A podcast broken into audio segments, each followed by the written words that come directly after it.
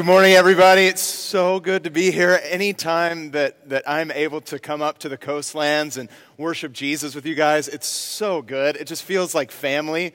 I love that. Like everyone hugs me. I don't think I've ever been hugged more in my life than when I come up to the, co- the coastlands. It's like the Olympics right? I've never seen more hugging until I watched the Olympics. Like, score, hug, score, hug. Everyone's hugging. It's just amazing to, to come here and to actually feel like it's family. And one of the things that, that makes us family together is our shared philosophy of ministry, that what we're calling our, our DNA, the theological, missional, and relational. Though um, all of our churches and campuses are going to have a different flavor in our particular context, we share a, a common love for Christ and for his mission. And we want to go deeper into Christ. And we want to go out with Christ on mission. And we want to do it with one another as a family. And so, whenever we can, as our churches, we want to take the opportunities to actually spend time looking at what that means. And of course, Josh Kaler talked about what it means to be theological uh, last week. And I'm going to talk a little bit, hopefully, very practically today about what it means to be missional. We're, we're going to use a text. I'm not really going to spend too much time in the text text, but use it as a platform upon which um, we can just be called to greater and deeper mission with Christ. So, so as you turn to 1 Thessalonians chapter 1, let's give the Ventura campus and Carpinteria campus some love as they join us. As they join us in turning to 1 Thessalonians chapter 1, I'm just going to read verse 9 and we're going to pray together and ask the Holy Spirit to teach us and to call us to action and response as He moves in our hearts and in our midst today. Amen? First Thessalonians chapter 1, verse 9.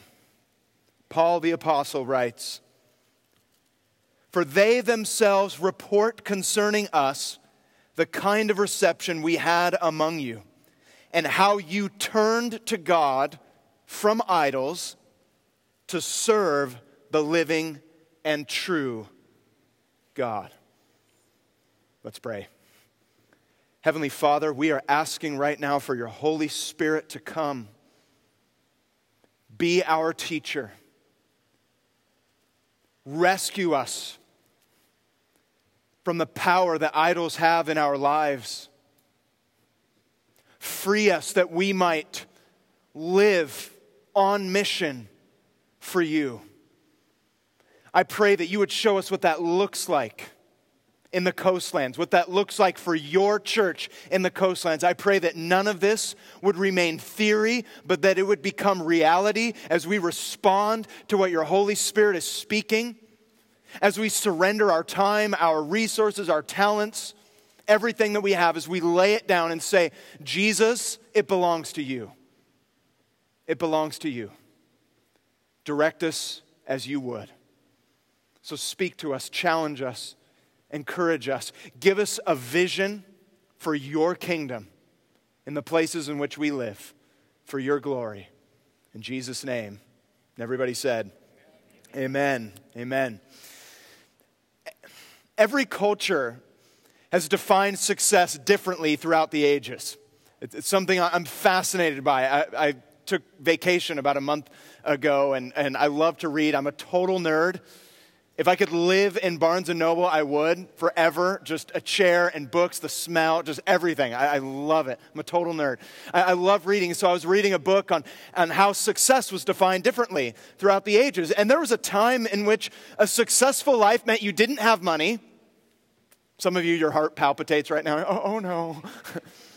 In ancient Greece, you know, some pockets of that culture, a successful life would mean that you weren't connected to commerce because that was considered low and bad, and you killed people, and that was awesome.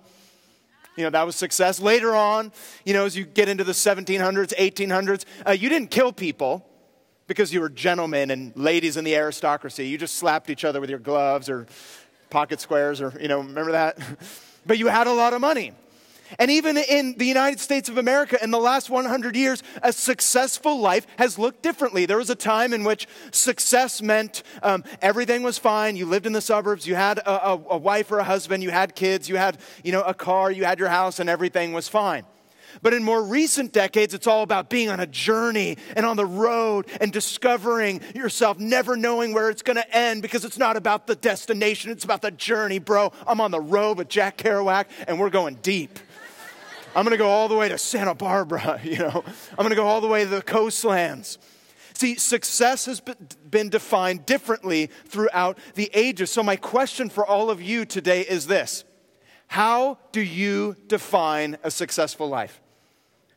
How do you define a successful life? However, you answer that question shapes your mission. How you answer that question shapes your mission in life. Now, I have a second question for you. Where in the world did you get that idea of success? Where, where, where did it come from? It seems like such a strange question to ask because it, we assume that what we're seeking in life seems totally natural. Like, well, why would anyone want anything else than what I want? Our expectations about money, about jobs, about education, friendship, sex, family, where did they come from? See, all of us in this room believe a story about our life. We believe a story. It shapes our expectations and it produces practices in our lives. And this story plays again and again on the cinema screen of our imagination, called, called the daydream. We, we think about it. We all have this story. Because the truth is that all of us write the autobiographies of our lives long before we ever live them. Some of you are like in the middle of the book, maybe towards the end, appendix maybe for a few. But we all write the autobiographies of our lives long before we live them.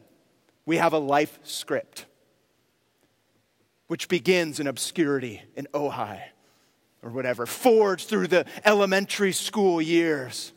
In a season of exile when you had to move out of state and college, and you came back to California, entering your years of being misunderstood but like a phoenix rising from the ashes, you came up and you were successful and you got the girl, you got the boy, you got the kids, or you stayed single, or you got the job, you got the money, you created the project, whatever it is, we have this idea of how our life should go. We daydream about it and we get upset when it doesn't happen. It is our life script. Where did it come from? Did it come from God? Did it come from Satan? Did it come from our own sinful desires? Did it come from the broader culture? Where did it come from? See, we just assume it's right, and I want to challenge everything today. I want to challenge all of that today.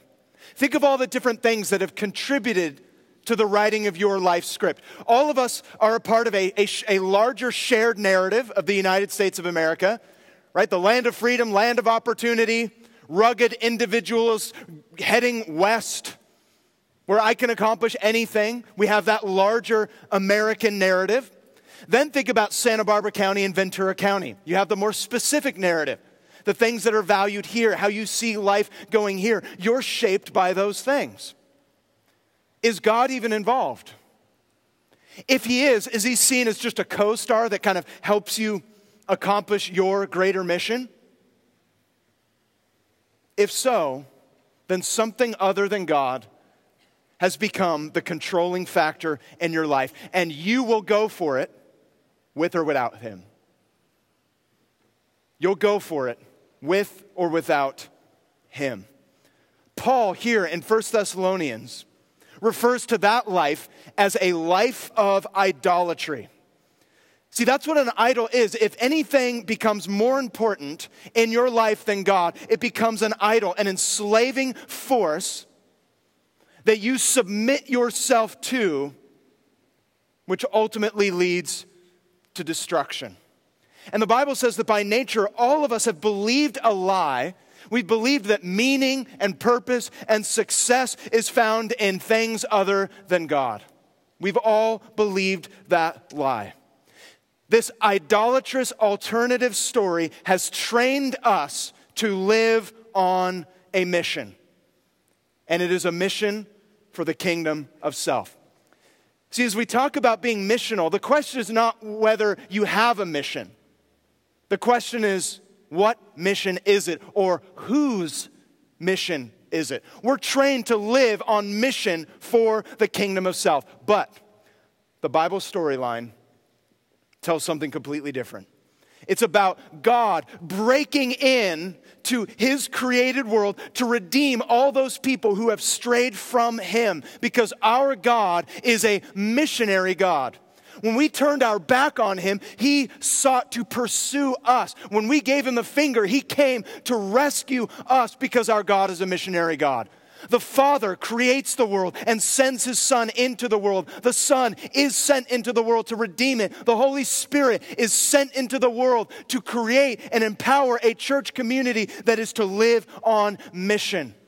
Mission is an attribute of God before it's an activity of the church. It's an attribute of God.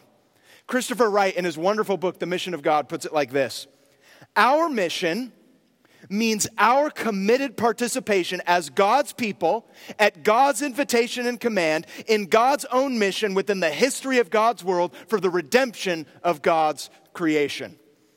This is what we're called to, friends. This is what we were made for, but there's a constant pull between two kingdoms the kingdom of self and the kingdom of God.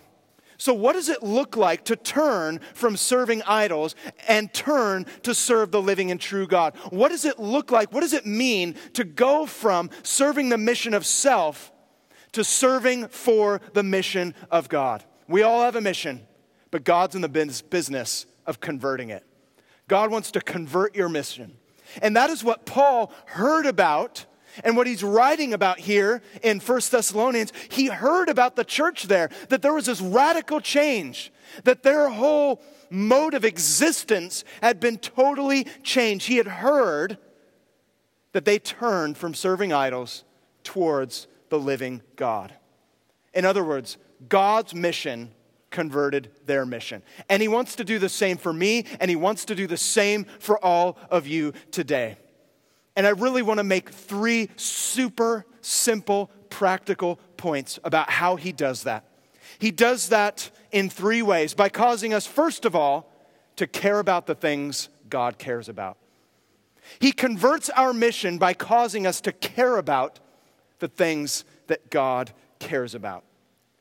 We all make our plans based on what we value, right? We make our plans based upon what we really care about. I mean, look at your calendar. If I were to go into your phone, your, your mobile device, whatever it is, and I were to look at your calendar, and if I were to look at your bank account, which is mildly creepy, I'm not saying I'm going to do it, but if I, I were, if you were to allow me such access, I would quickly find what is most important to you. I'd look at where you spend your time, where you spend your money, because we build our lives around the things that we care about. We build our lives upon our longings. The question is are they rooted in self or are they rooted in God? One of the reasons that the Christian church can be so largely ineffective is because God's power and God's promises are often seen as a way to help us accomplish our own secular goals. People hear about God's power, they're like, yeah, I'm into God's power if it'll help me live a successful life. Oh, I'm into God's promises as long as it helps me accomplish my secular goals, my own mission. And let's be honest, isn't that how we often e- approach the Bible? Like, okay, where can I find a promise to help me accomplish everything that I want to do? Isn't that how we often read the scriptures? We're like, okay, I'm going to look for a great verse. Ooh, that one's convicting. I don't like that one. That's not good. I'm not going to. That one's not going on my refrigerator. Oh, riches and bounty. Yes, coffee cup verse. There it is. Is it, I mean, let's just face it. That's a lot of times how we approach the Bible. That's in many ways how we approach church. What inspirational nugget am I going to get today that will make me feel like I'm a champion? So I can go live out my own goals and my own dreams and my own mission. We're all guilty. And it's one of the reasons that the Christian church can be so largely ineffective at times. But I, what I want us to see is what this leads to it leads to a powerless and disappointed life. To only look at God and His power and His promises as something that just serves your goals leads to a powerless and disappointed life. Because you will always be frustrated because God's building His kingdom and you're like, God, you're not building my kingdom. Isn't that what you say? My kingdom come? my will be done on earth as it is on earth? Like, isn't that what Matthew 5 says? Isn't that right? See, you're going to constantly be disappointed because God is not working according to your life script. Isn't that why we get so bummed when, you don't, when we don't get the job? After three years, we pull out our little script out of our back pocket. We're like, oh, wait, out of obscurity. Okay, did that. Forged through elementary school. Yep. Years in exile. Did that. College. Okay, but where's this part about I rise from the ashes? Like I, I get the job, right? I get the girl, I get the stuff. God, where's my stuff? Do, do you need me to email you the copy of the script? I mean, I've got it right here. Do you want it? See, often we're mad at God because He's not following our script. But here's the truth, friends God did not break into this world in the person of His Son to help us build our selfish kingdoms. He didn't. He didn't. He broke into this world to enable us to live for Him, for His kingdom, for His mission, for His better, glorious plan of redemption. So when Jesus Christ is King and when the Holy Spirit is at work in your life, you're totally reoriented away from the kingdom of self around the kingdom of God. And your motives change. And when your motives change, your mission will change. See, in the kingdom of self, there are all these things that have power over us the opinions of others. Let's not underestimate how powerful the opinions of others have in our lives. Where we walk around constantly wondering what people think of us. Like, I'm so lame that I could be going to get my car washed, and I'm like, what does the guy think of me? Like, does he like my car? Does he think it's extra dirty, like more dirty than the other cars? I mean, do you like me? Okay, maybe, maybe I'm a little insecure. Maybe you're like, well, I don't think about that. There are certainly people in your life that have so much power over you that you would route your whole day in such a way as to get your boss to perceive you in a certain way. We care so much about the opinions of others. They have power over us, status. Well, I've got to be, I've got to be perceived as, you know, kind of like middle class, upper class, highbrow, lowbrow. You know, some of you are like, no, I'm punk rock, lowbrow. Okay, you're trying to impress all the other people. I grew up near Berkeley. I know what you're talking about. You're, you're, you've got to stay in with your, your crowd. You've got to be perceived as having a certain type of status. And so you begin to look at other people, not for what you can give to them, but what they can give to you. We're just wandering around saying, approve me, approve me, approve me, like me. See, if we could put all of our thoughts on the screen here, wouldn't that be great of what we really think in a conversation? Like during a meet and greet time at church? Like me a lot. Hi, my name's Tim. I'd like a very deep friendship. How would you guys respond? Like, what if you didn't know me and I'm just there? I'm like, hi. I really want you to like me. You'd be like, oh, like, I'm like, give me your email. You're like, totally. It's uh, blah, blah, blah. I'm like, oh, there's no at symbol. Like, it's fine. It, it'll totally work. Just don't ever talk to me again. But see, when God is at work in, in our lives, He causes us to care about what He cares about. He opens our eyes to see what He wants us to see. You look behind the veneer, you look below the surface, and you see people's true need. You're not just looking at them as, some, as a person that can feed your self esteem, you're looking at them as a broken image bearer of God, and your heart breaks. You look at them as the way God intended for us to look at them.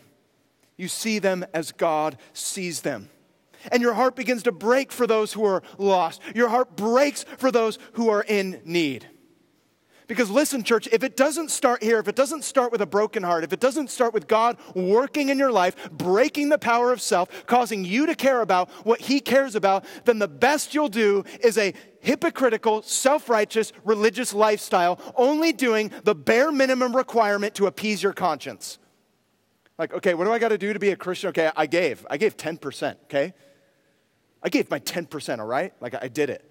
Okay, I, I, I hugged somebody this week, okay? I did it. It's really hard. Okay, that, that's all I have to do. I'm good. Don't, don't pester me about mission. I did my thing. I gave 10%. I hugged.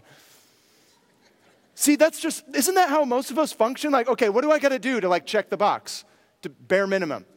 But we usually do it just so our conscience feels better, so we don't feel guilty or we don't feel that. That's not what God intends. He wants to grab a hold of your heart. He wants to grab a hold of your whole life to where you begin to see people in the way He does and you begin to look for Him at work. Where is God at work in Santa Barbara? Where is God at work in Carpinteria? Where is God at work in Ventura? The Holy Spirit begins to reveal that to you. And let me tell you, you're never the same. You can't look at anything the same when the Holy Spirit grabs your heart like that, right? I, I can't even watch travel documentaries anymore without thinking about the mission of God. My wife and I are watching about, you know, Norway. I'm like, Norway, the mission. Denmark, Copenhagen. Sure, they've got fancy chairs and they're the most beautiful people on planet Earth. We're just freaky, like they made some deal with Satan to just look good till they're 90. But, but do they know Jesus? They're not truly living life God. Work in Scandinavia. And I'm dead serious. I pray for Scandinavia often, just for the record. Jesus has ruined me. I can't even watch a travel documentary. I'm like, uh, the people. I have a map of Los Angeles in my office, and I look at it like a mission field. And I would hope that you do the same for your context because Jesus breaks the spell of our sinful desires. He breaks the spell of the American dream and he enables us to live for the mission of God. So that the question is, is not, how does God fit into my life? The question is, how does my life fit into the mission of God? It's a profound, a profoundly different way to ask a question, isn't it? Well, God, like, is God useful? Isn't that how we usually think of God? Is he useful? Okay, here's the categories of my life, and oh, yeah, it would look like God's a good tool to help me accomplish this. But when God grabs a hold of your heart, everything changes. It's not God, are you useful? It's God, you are beautiful. And I see you at work. And I, I, wanna, I want my heart to love and see what you want my heart to love and see. Jesus gives you a whole new life script. And it is as we abandon our right to be in control and allow our desires to be shaped by God that we begin to, secondly, participate in what He is doing. He converts our mission by causing us to care about what He cares about. And secondly, He causes us to participate in what He is doing. It was said of the Thessalonians that they turned from serving idols to serving the true and living God. And notice, Paul wasn't there, he just heard about it. People were reporting saying there's been such a radical change that, that they're living differently. They look at their money differently. They, they look at their lives differently. They, they look at friendships differently. There's been a radical change, Apostle Paul. I don't know if they called him that, but Apostle Paul, we'll go with it their, their lives have been changed. And so Paul's writing is like, guys, I've heard about you. That you're living differently. You're no longer serving the idol of the self or whatever other idol it might be. We heard that the people who are living amongst you saw that you're serving the true and living God. How could anyone tell? By looking at their lives. See, people can tell by watching us what is most important and what is most valuable. They can tell by how we use our efforts, how we use our abilities, how we use our giftings. People can tell. Because at the end of the day, let's face it, you're going to be remembered for what you're most passionate about. You will be remembered for what you are most passionate about. So, what is it? What evidence is there in your life that you are working for the kingdom of God? There's a story of a, of a nun that I read in a book last year. And she was caring for the wounds of a leper. She was there and she was cleaning and she was helping. And a rich man walked by the nun as she was healing the wounds. And the rich man said, I wouldn't do that for a million dollars. And she said, Neither would I. And she continued to care for that man. She was working for something different. She had an entirely different set of motivations that produced radically different practices. She believed in a different story. She believed in a different story. See, what you care about cultivates your practices. On the mission of self, you use your, your time, your money, and your talents to manage people's perceptions, right? Isn't that what most of our time is given to? Manage perceptions. Okay, my boss views me a certain way. No, I got, I got to change that. What can I do to change that? Uh, for those of you who have a large online presence, you freak out when people post embarrassing things or accusative things on your profile and you freak out and you lose sleep and you're like, oh my gosh, delete, delete, delete. You can't say that about me online managing perceptions, trying to gain higher status so that the neighbors recognize you as, oh, you're, you're up and coming. And you're like, oh, I like that. I would like to be seen as a person who is up and coming. We use our time, our talents, our abilities to live a more comfortable life, avoid pain. But in the end, what do you have? If that's all that you're living for, what do you have? That's why you need to read the book of Ecclesiastes. Wonderful book. I taught it last year. I love that book. It's one of the first books in the Bible I read as a Christian. Because the preacher in Ecclesiastes says it's all vanity. Sure, make a lot of money, you're going to die. What? You're like, oh, why is this in the Bible? Like, why is this there? like, why would you? Okay, you're working for wealth. He says, okay, everyone else is going to get your wealth when you die. Somebody else is going to take it. That's why Alexander the Great, it was said of Alexander the Great, when he died, he had very specific instructions about his funeral which I know might seem a little morbid, but he had a point. He said, When I die, I want to be carried by my doctors. I want to be carried by my doctors. I want my jewels and rubies strewn out across the path where you're going to go bury me. And my last request is I want my arm hanging out of the casket. You're like, okay, Alexander was a freak. Alexander the freak would probably be a better title. Here was his point. Here was his point. I want people to know that there's no doctor that, on earth that can help you escape death. I want you to know that whatever treasure you have in this life, you give to somebody else. And thirdly, I want you to know that you leave this world how you came into it with nothing in your hand. If that's what you're living for, what does it mean in the end? What are you working for that the grave cannot destroy? Maybe some of you might say, well, it's not riches, it's legacy. People are going to remember me. Maybe. Maybe and they'll eventually forget you. Right? We all daydream about it. Everyone's going to talk about me when I'm gone. Every parent, I see this happen all the time. Every parent imagines when their kids get married, they go to the wedding, they imagine this moment. Parents, you know what I'm talking about. They imagine the moment where their son or daughter takes the champagne and says, Now I'd like to toast to my parents. And this is how it goes in your mind Mom, Dad, you're amazing. You've always been there for me. Nobody else in the world has inspired me like you have. You were always there, and I'd like to toast to my mom and dad. Some of you are like, yes. Here's how it goes. Rewind. Here's how it goes. Your kid says, Mom, Dad, you guys blew it all the time. It was crazy. You know, you weren't always there for me when I, when I would like, but you know what? You're all right. and the book of Ecclesiastes says, see, like, what are you living for?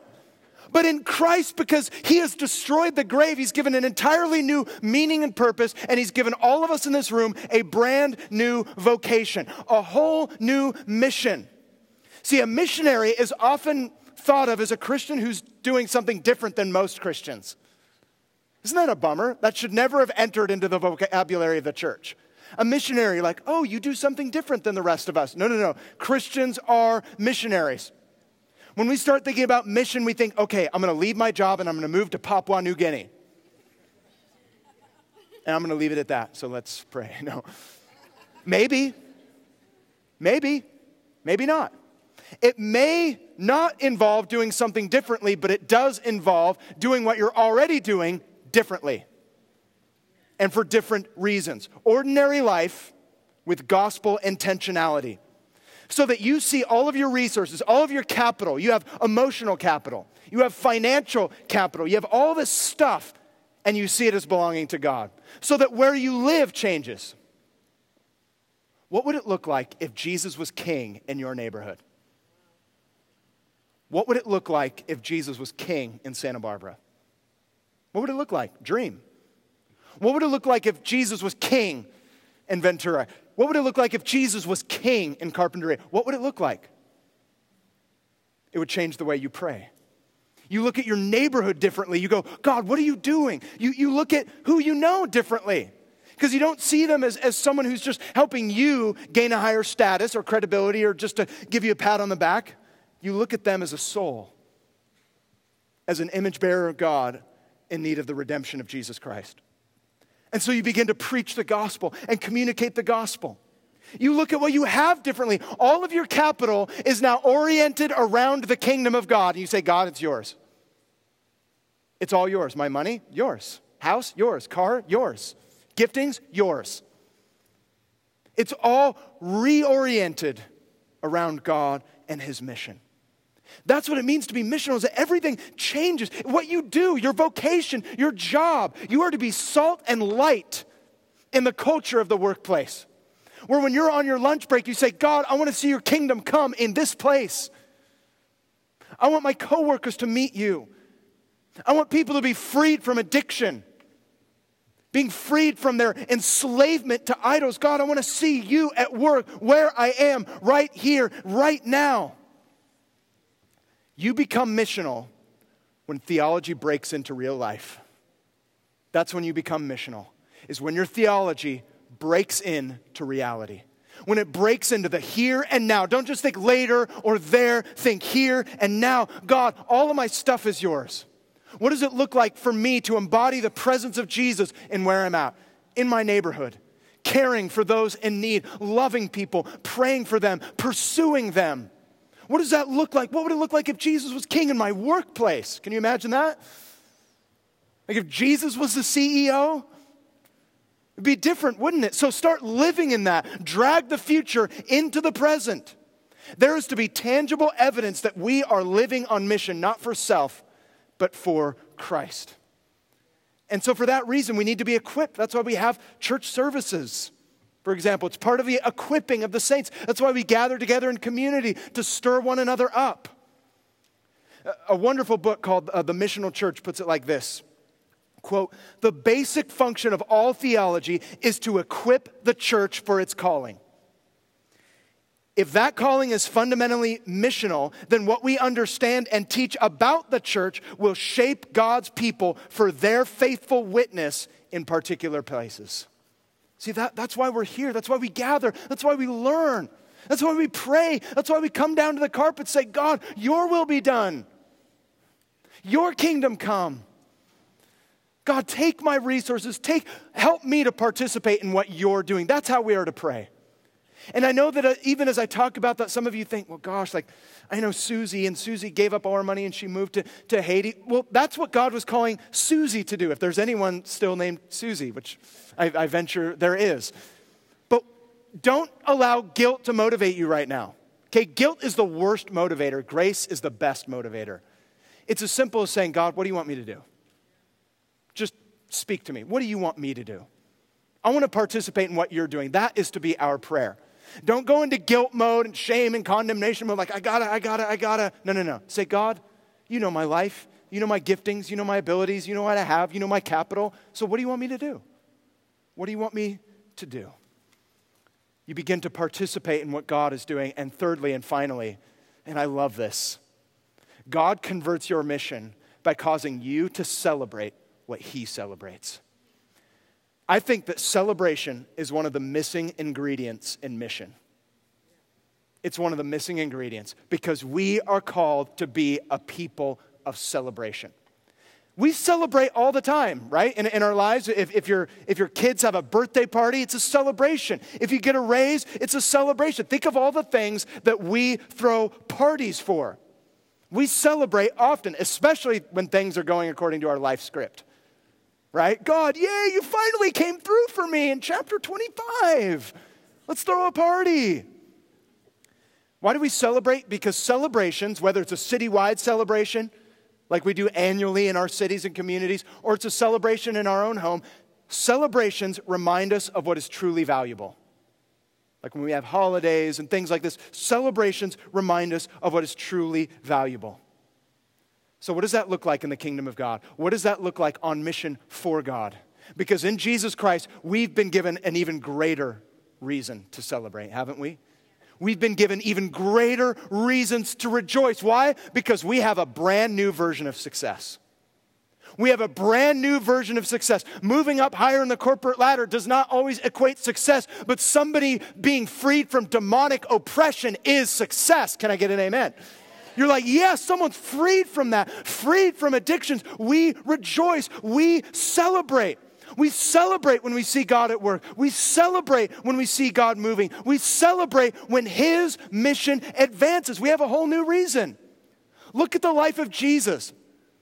His disciples come back and they say, Hey, we cast out demons. And Jesus says, Rejoice that your names are written in heaven. Party right here and right now. Break out the blanket, fish, bread. Like, let's do it right here. Celebration. We rejoice when God is at work. Remember the parables that Jesus told? The parable of the lost coin, the parable of the lost sheep, or the parable of the prodigal son? What's the point in each one of those narratives? We should rejoice when that which is lost becomes found. Jesus says that when one sinner repents, all of heaven is like, yes, on their big scoreboard. You know, it's like, yeah. Everyone is partying in heaven when one sinner rejoices because they have a different version of success than we do. And oftentimes we don't participate in the celebration. We're like, yeah, sinners got saved today, whatever. Like, I need $20. My boss was mean.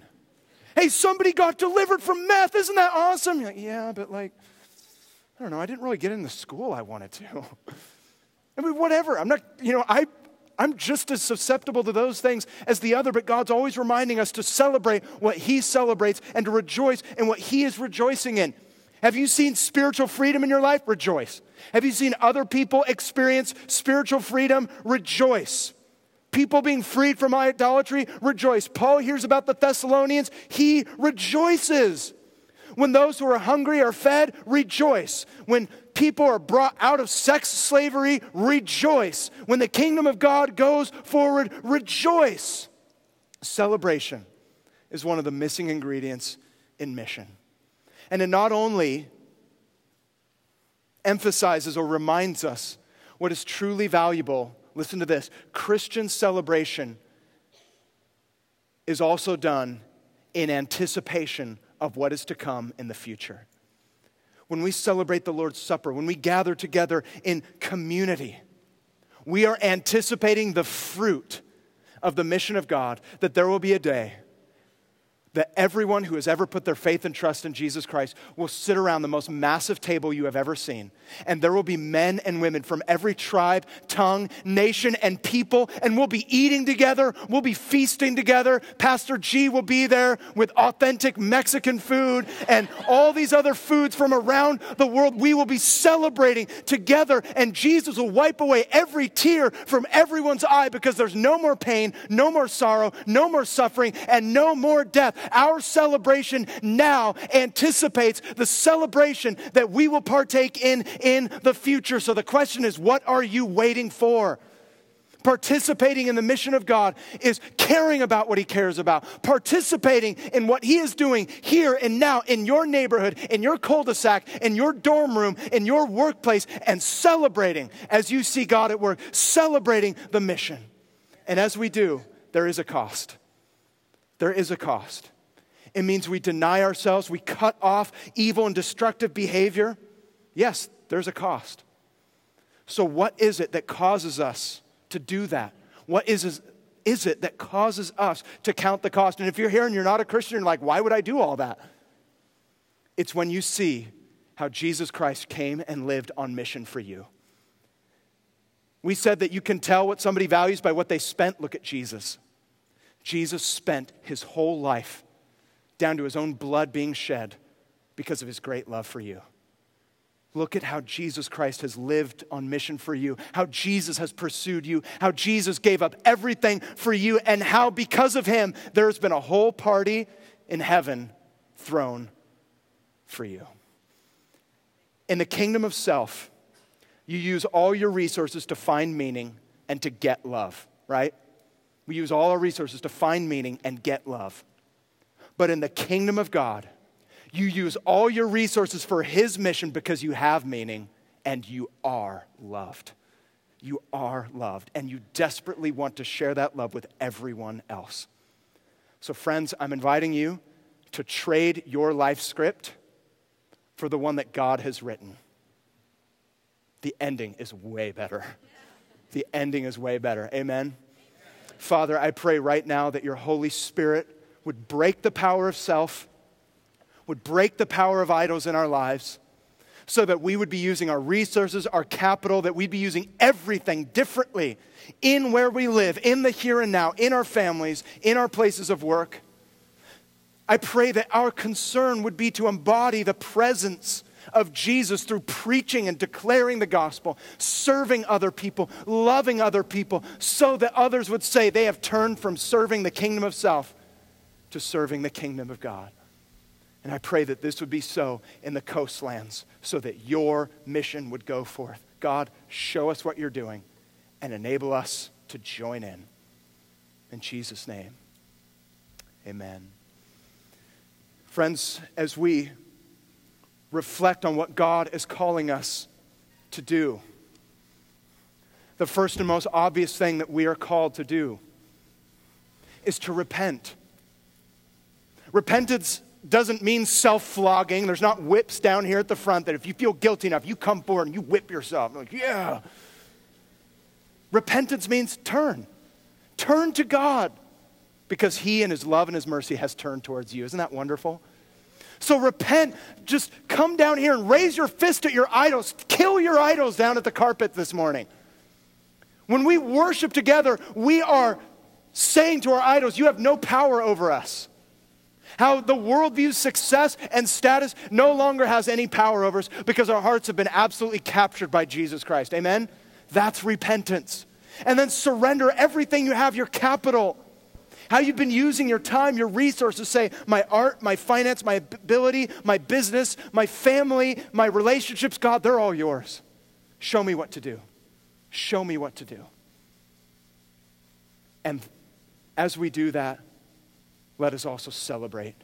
Let's sing with shouts of joy because Jesus lived on mission to save us. And he continues his work until that final day when we breathe our last and we see him face to face. And what a wonderful day that will be. Church, let's allow this service to be a celebration service, anticipating what God is doing now and what He's going to do in the future. Amen?